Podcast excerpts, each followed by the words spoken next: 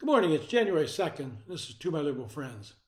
Political corruption is something that's been around since people were either elected or put in charge of ruling other people. The power goes to their heads, and they think they're bulletproof and can do whatever they want. It is how those that can hold them accountable react that is the most important part of this equation. I want to look at two recent cases and how they've been handled. First, we have former Congressman George Santos. His mistakes or crimes were many, his biography was made up and he claimed to have done so many things that he did not that he had put most other politicians who embellish their resumes to shame. What is questionable is that this guy ran for Congress in 2020 and lost. You would have thought the media or his opponent would have done some background digging on him. And according to his resume, he did the following. He graduated from Baruch College. This is important because he's also claiming that he has a Jewish heritage background and after being elected, he made the claim that, quote, now there will be three Jewish Republican members in Congress. He, he claims to be employed in the financial world as associate as asset manager at both Citigroup and later Goldman Sachs. Based on that employment, he files a personal financial disclosure report that says his assets are as much as $11 million. That was a massive jump from what he reported two years earlier when he ran and lost. Another point in this race was that it was the first time that two openly gay men, both he and Congressman Tom Suozzi, went head to head in a congressional race.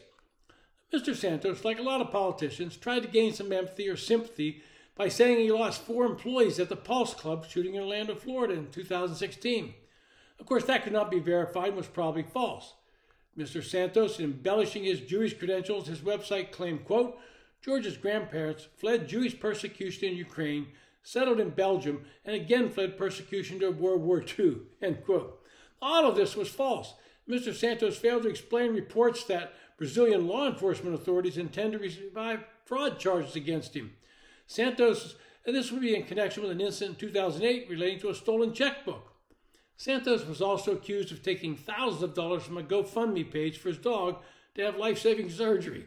Well, this list could go on and on because George Santos was living in a fantasy world and would say or do anything to allow himself to be elected to Congress and then to stay in Congress.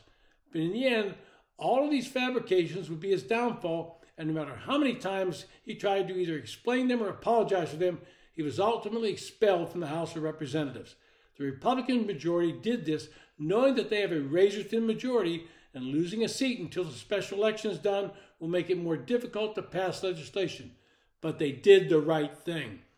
This has put the Democrats in a box because charges against Senator Robert Menendez, the Senate, Democratic senator from New Jersey. His charges are actually more serious than those against Mr. Santos because they involve actions taken by him on behalf of a foreign government while as a sitting U.S. Senator and chairman of the Senate Foreign Relations Committee. The evidence against Menendez, and we should remember this is not the first time he's been accused of unethical behavior while in the Senate, is pretty compelling. The indictment, filed by a federal grand jury in Manhattan, alleged that, quote, he provided sensitive U.S. government information and took other steps that secretly aided the government of Egypt, end quote. In the indictment, federal prosecutors alleged that Menendez's wife and Hana worked to introduce Egyptian intelligence military officials to Menendez for the purpose of establishing and solidifying a corrupt agreement.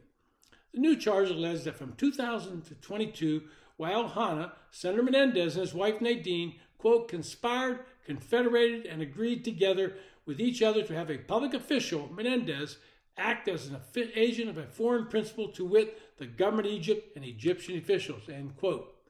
So law enforcement went into the Menendez home and found gold bars that directly link him to one of the co-defendants, Fred Daibes, who reported that he was robbed in 2013 and the gold bars in question take him. So it sort of begs the question of how they ended up in Senator Menendez's home. Tough to explain that one. And this creates a problem for Democrats.